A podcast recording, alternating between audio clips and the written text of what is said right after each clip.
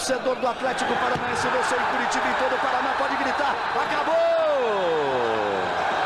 Mete o pé direito na bola pro gol! Gol! Que lance do Cirino! Espetacular o Cirino!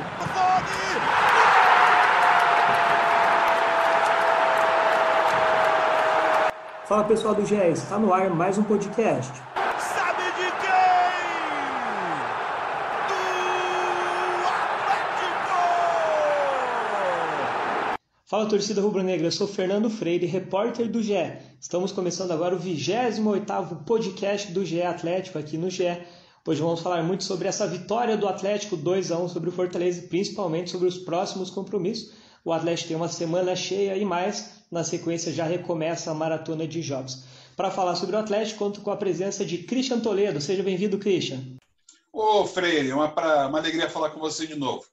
Valeu, obrigado e obrigado por participar de novo aqui com a gente.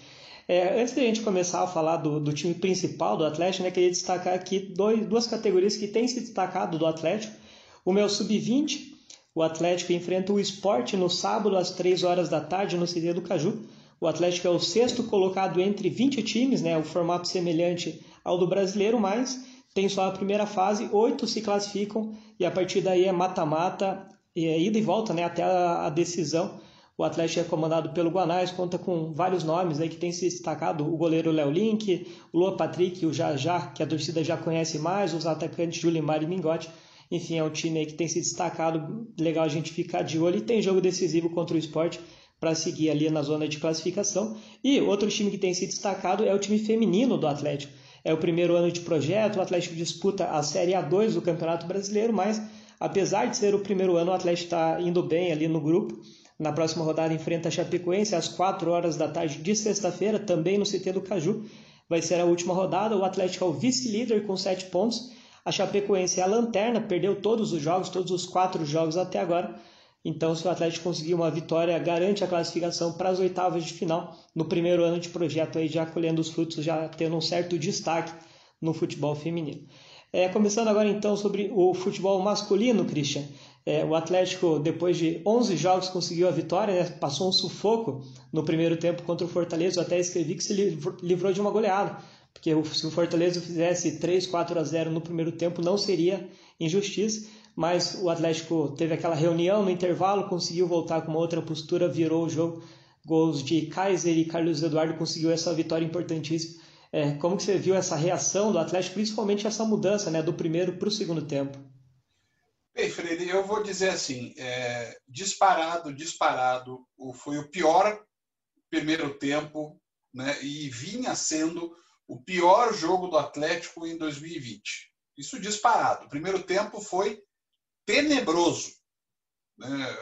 É bom lembrar, né? o, Paulinho, o Pedro Henrique tirou duas bolas entrando, uma cabeçada do David, um chute do Bergson, é, teve o gol, outras chances aconteceram. O primeiro tempo foi horrível. E, e a sensação que eu tive... também, né, Cris? Falhas do Santos, sabe? Falhas do Thiago Heleno, sem contar já do, do notório problema de marcação do lado esquerdo, né, que acontece mesmo com o Márcio Azevedo, é, mesmo com o Abner, o Atlético não consegue marcar naquele setor. É, o Wellington até jogou mais, mais em cima daquele lado no jogo de sábado e também não deu certo. Só que eu acho que os jogadores perceberam no intervalo o que estava acontecendo. A sensação que deu fora de campo era que o Atlético tinha batido no fundo do poço, Freire. E acho que os jogadores tiveram essa mesma sensação. Tipo, daqui, disso aqui, a gente não pode mais passar.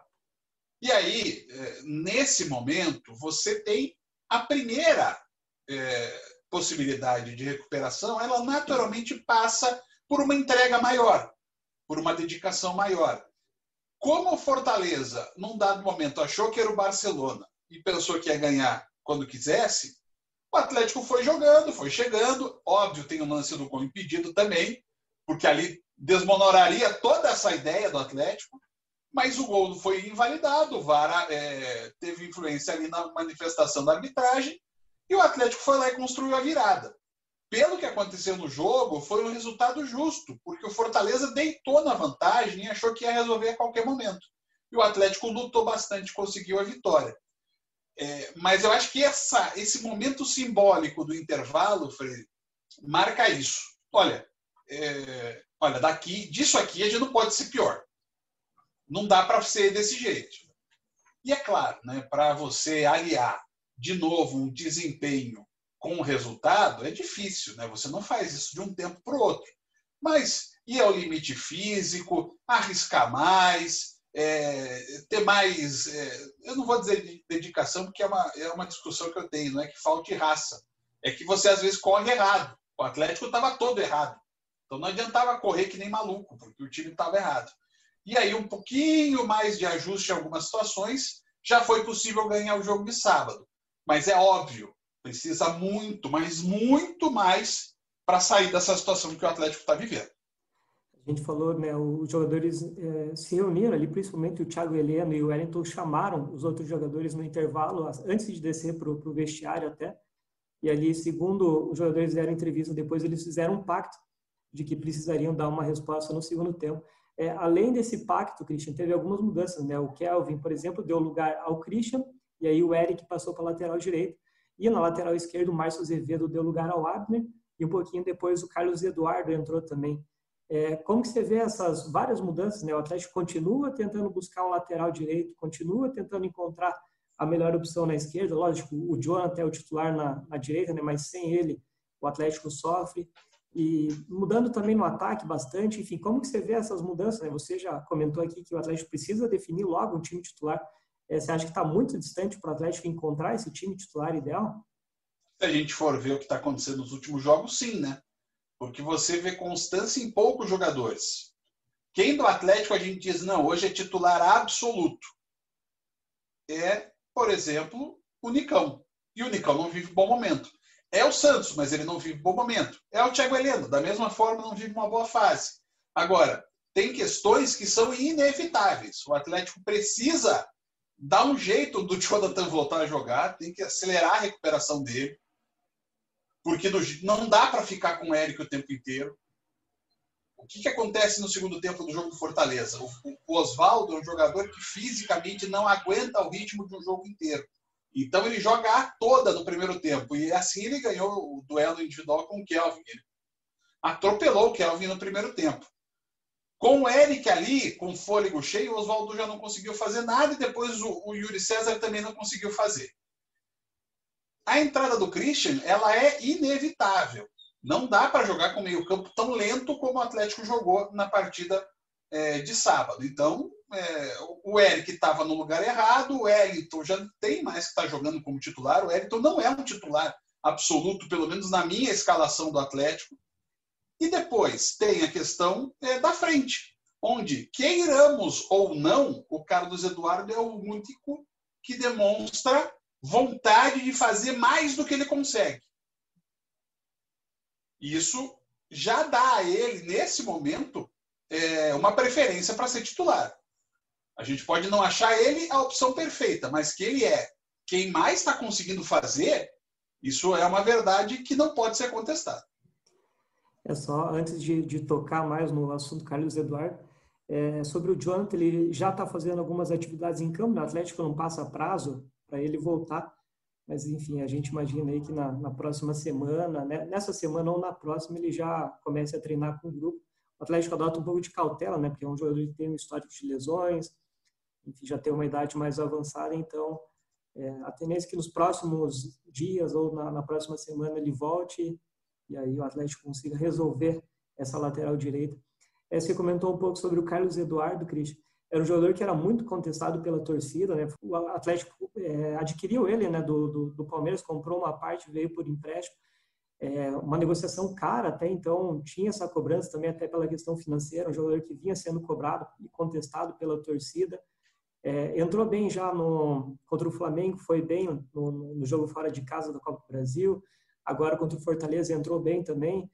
Eu até brinquei no, no Twitter, né, que o, o melhor jogador de dois mil e dezoito do Atlético foi o Renan Lodge, de dois mil e dezenove foi o Bruno Guimarães, de dois mil e vinte está sendo o Carlos Eduardo. Lógico que é uma, uma brincadeira, eu acho que, por exemplo, o Christian e o Eric estão entregando mais é, na temporada como um todo, mas hoje acho que o Carlos Eduardo está sendo o principal jogador, o que mais busca, tenta tabelar, um jogador de lado que invade a área, tenta tabelar com os atacantes, enfim, é o mais participativo. É, como que você vê essa redenção de um jogador e você acha que dá para confiar que ele vai manter esse nível e, e vai ser uma peça importante do Atlético, aí, principalmente na luta contra o rebaixamento? Olha, o Carlos Eduardo, desde o Palmeiras, ele não teve essa... essa a gente não conseguiu buscar essa confiança nele.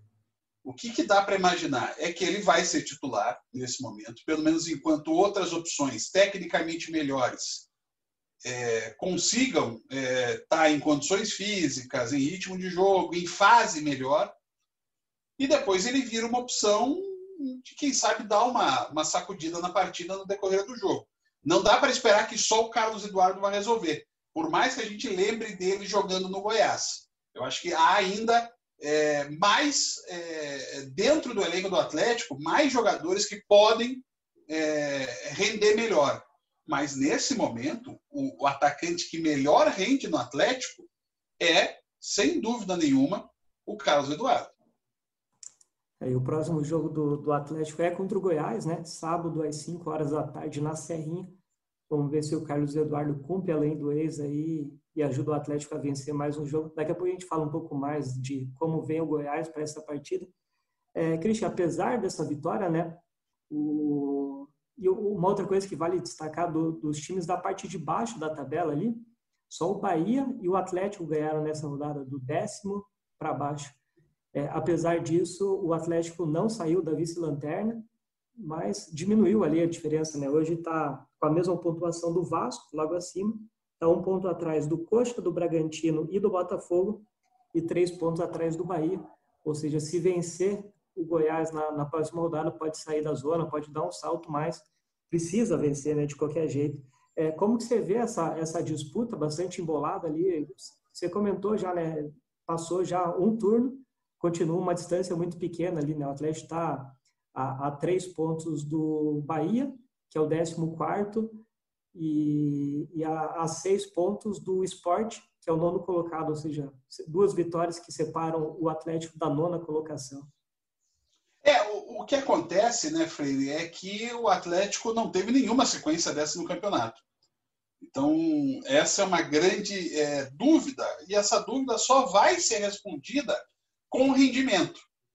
Repito o que eu falei agora há pouco. É claro que é difícil você aliar resultado e rendimento saindo de uma fase muito ruim. O Atlético tem problemas hoje é, com seus principais jogadores. Então, você vê, o Santos, como goleiro de seleção brasileira, vem falhando nos últimos jogos.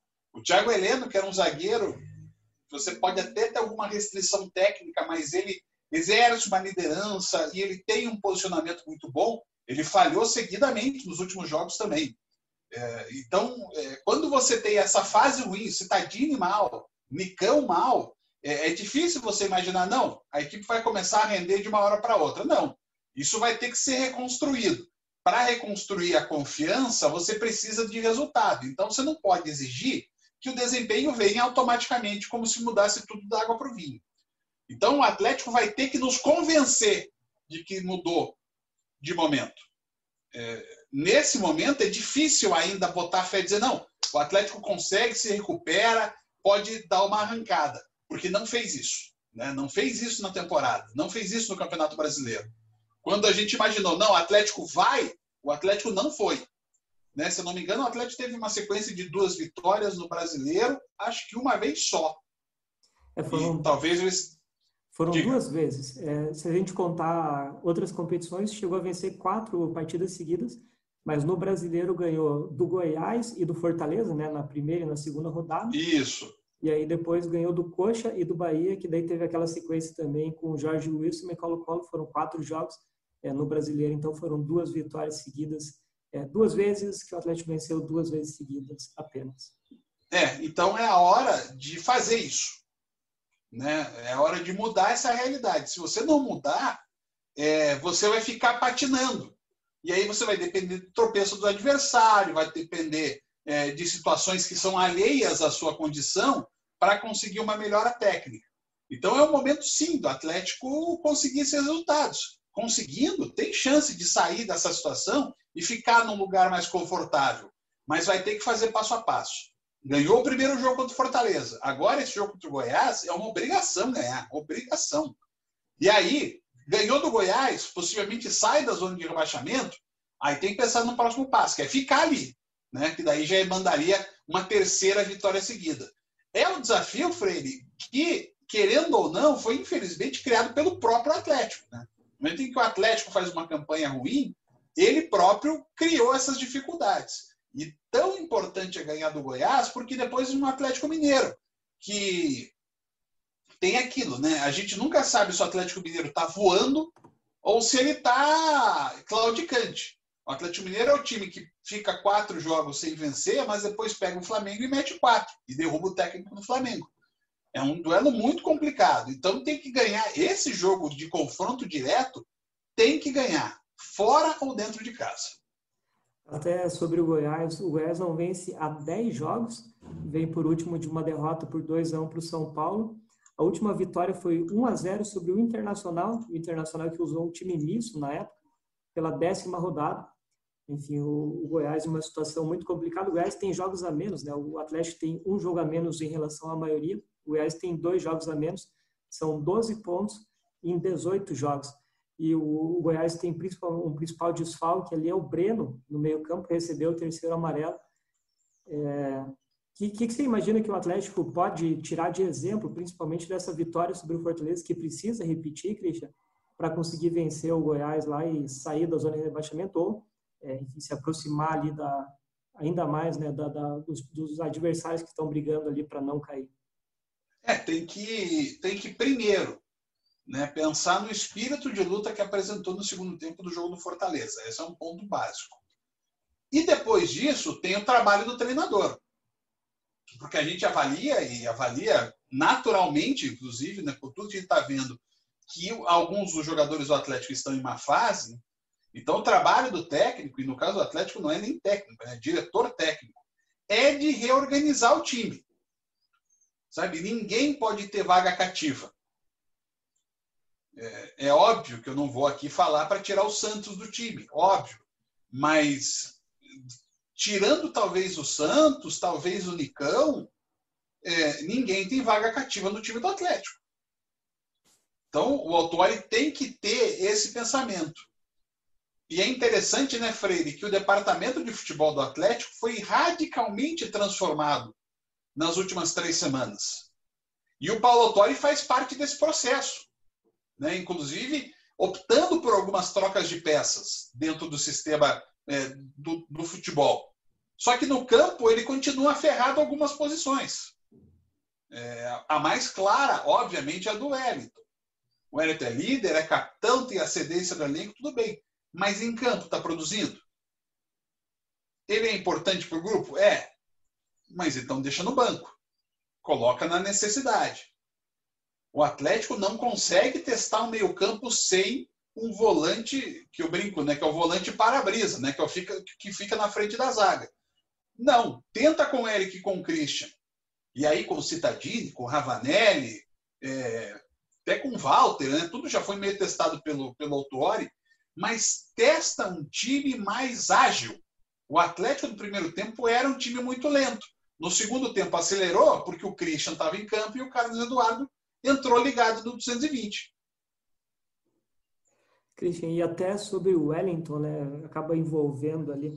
É, o Paulo Autuori falou depois daquele jogo contra o Flamengo lá, que a principal preocupação dele era em relação ao sistema defensivo, que ele não teria muito tempo, mas no tempo que teria, a ideia dele era fazer essas correções.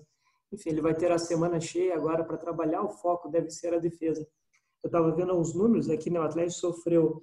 É, vinte e um gols em dezenove jogos no Brasileiro, é a sexta melhor defesa. Só que o Atlético sofreu gol nos últimos nove jogos, essa sequência negativa que teve, o Atlético sofreu gol em vários jogos, e nesses nove jogos o Atlético usou seis vezes a dupla Pedro Henrique e Thiago Heleno, e o Atlético sofreu dez gols. E o Atlético usou também a dupla Zé Ivaldo e Aguilar em três jogos, sofreu cinco gols, a média é, entre os dois é igual, né, entre essas duas duplas. Enfim, o desafio do Atlético, então, é corrigir o sistema defensivo nessa semana cheia. É, você imagina que a, dá para variar a dupla, talvez, testar Thiago Heleno com Zé Ivaldo, ou a ideia é Pedro Henrique e Thiago Heleno mesmo, e tentar fazer os ajustes pelos lados, fechar o espaço ali na frente da área? O que você acha que passa mais pela dupla de zaga ou pelo contexto do time como um todo? Eu acho que ainda, apesar das falhas é, nesse último jogo, o, o Thiago Heleno ainda tem que formar a zaga com o Pedro Henrique. Pedro Henrique me pareceu numa linha do tempo mais regular, apesar de também ter jogos que ele não foi bem. E por mais que eu ache que é um zagueiro que o Atlético não deveria pensar exatamente como titular, o Zé Ivaldo me parece hoje ser a primeira opção. Se um dos dois não estiver bem, jogaria ele. Porque em momentos de muita dificuldade do Atlético, ele ainda conseguiu fazer alguma coisa. O Felipe Aguilar, não. Mas eu ainda manteria o Pedro Henrique e o Thiago Heleno. E o Atlético precisa, sim, de um ajuste tático, né? Porque, às vezes, estoura muita coisa na zaga. Não que a zaga também não cometa erros, mas estoura muita coisa.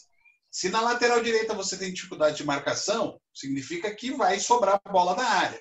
Se o lado esquerdo claramente tem problemas de marcação, seja com quem for, você também acaba sobrecarregando a defesa. E mesmo com o volante preso à frente dos zagueiros, o Atlético toma gol pelo meio.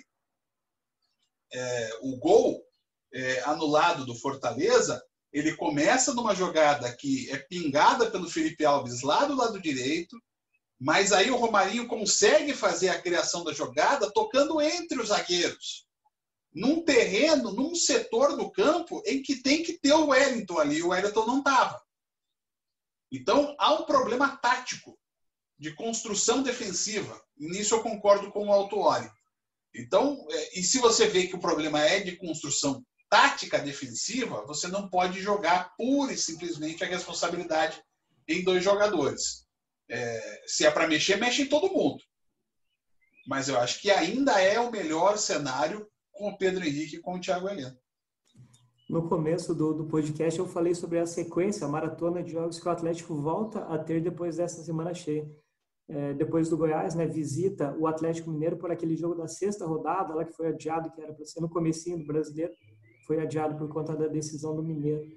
Depois o Atlético recebe o Santos, aí recebe o River Plate pela Libertadores, visita o Palmeiras, visita o River, visita o Fluminense, e aí recebe o Galo, agora já pela, pelo retorno do, do brasileiro.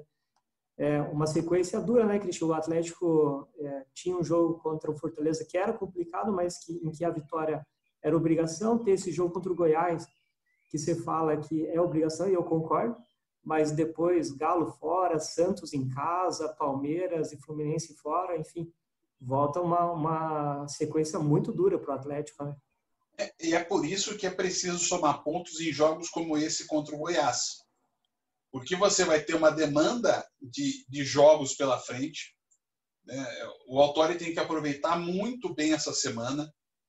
Talvez não seja só uma semana para você botar o time para treinar incessantemente, mas sim também para conversar com os jogadores, para colocá-los a par do que está acontecendo. Porque algumas pessoas dizem, e eu às vezes concordo com elas, Freire, de que o Atlético ainda não entendeu que campeonato brasileiro está jogando, sabe? É, não, temos que pensar no G seis. Não, o Atlético tem que olhar para as fugas do rebaixamento. O que vier depois é outra história. A primeira é esse campeonato. E depois é uma pauleira só, com jogos que vão aumentando o grau de dificuldade. É verdade que no momento em que o Atlético pegar, por exemplo, o Palmeiras, pegar, por exemplo, o Santos, eles também vão estar dedicados em duas competições. O Palmeiras ainda está em três, né? O que é o caso é bastante diferente. Então, é, é claro que pode abrir uma brecha para uma, um jogo contra um time alternativo, essa coisa toda. Inclusive, bem no meio, né? Entre os jogos é, da, da Libertadores. Mas o Atlético não pode pensar no que vai passar pelos outros. Tem que focar muito nesses jogos é, que vem agora do Brasileirão, e esse do Goiás, então, é Copa do Mundo. É jogo que vale uma taça para o Atlético, tem que ganhar do Goiás. É isso, o jogo contra o Goiás, então, no sábado, às cinco horas da tarde, na Serrinha. E aí, só para repassar, né, as outras categorias do Atlético, o sub vinte joga contra o Sport, no sábado, às três da tarde, no C T do Caju, para tentar se firmar ali entre os primeiros colocados e encaminhar já uma vaga para as quartas de final. E o time feminino do Atlético recebe a Chapecoense às quatro horas da tarde de sexta-feira. Também no C T do Caju, o Atlético pode garantir já a classificação para as oitavas de final no primeiro ano de projeto do time feminino. Christian, muito obrigado pelos comentários aí, pela participação. Comentando agora, né, uma vitória do Atlético. Vamos ver se na próxima semana a gente volta a falar de uma vitória do Atlético aqui no podcast. A gente falou que estava esperando falar um dia de vitória. Conseguimos, Freire, conseguimos. Um abraço para você.